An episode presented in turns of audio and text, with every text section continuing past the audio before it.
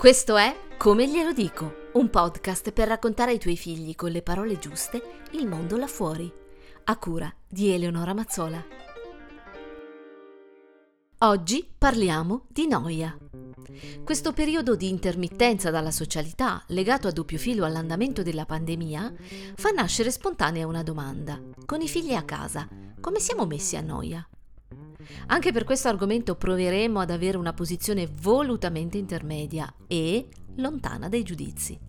Cos'è davvero la noia? La noia è una condizione in cui invece di desiderare si cammina nella nebbia. Il bambino non conosce ciò che gli manca.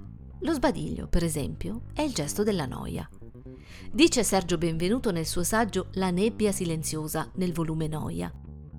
Al di là dei meccanismi cerebrali che legano tedio e sbadiglio, non possiamo non rilevare la portata simbolica di quest'ultimo.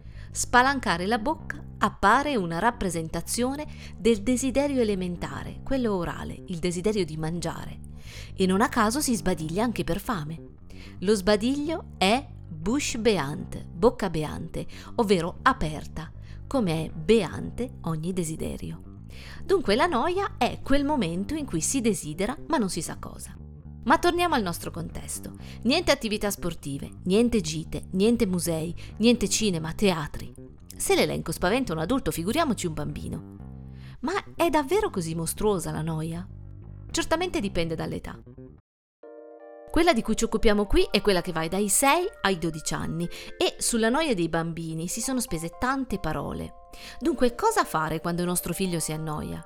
Intervenire proponendo attività o dirgli semplicemente «sono certa che troverai qualcosa da fare»? Una mano questa volta ce la dà Italo Calvino, che nelle sue lezioni americane sostiene che la fantasia sia un posto dove ci piove dentro. Ma che c'entra la fantasia con la noia? Il nesso è che il primo fattore scatenante della fantasia è proprio la noia.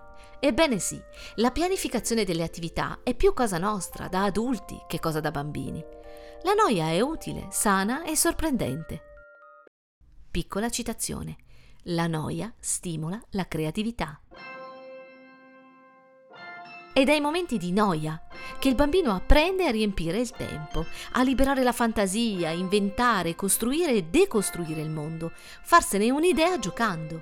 Diceva la Doltò: tutto quello che il bambino fa ha lo scopo di aiutarlo a crescere, cioè di farlo uscire dalla sua impotenza per renderlo potente nella realtà.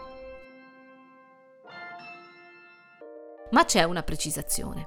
Se è vero che la noia è utile perché permette al bambino di attivare la sua creatività, è anche vero che la prima necessità di un bambino non è certo quella di annoiarsi.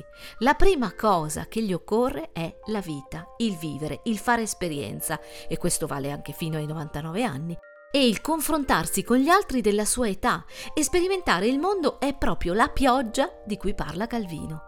La fantasia ha bisogno di essere nutrita di vita, e la noia si nutre di fantasia. È questa l'equazione. Quindi se si sta annoiando, niente panico. In poche parole, non siamo noi genitori il centro del mondo, è il mondo a dover diventare il centro per nostro figlio. È lì che si gioca la partita e si vince la noia.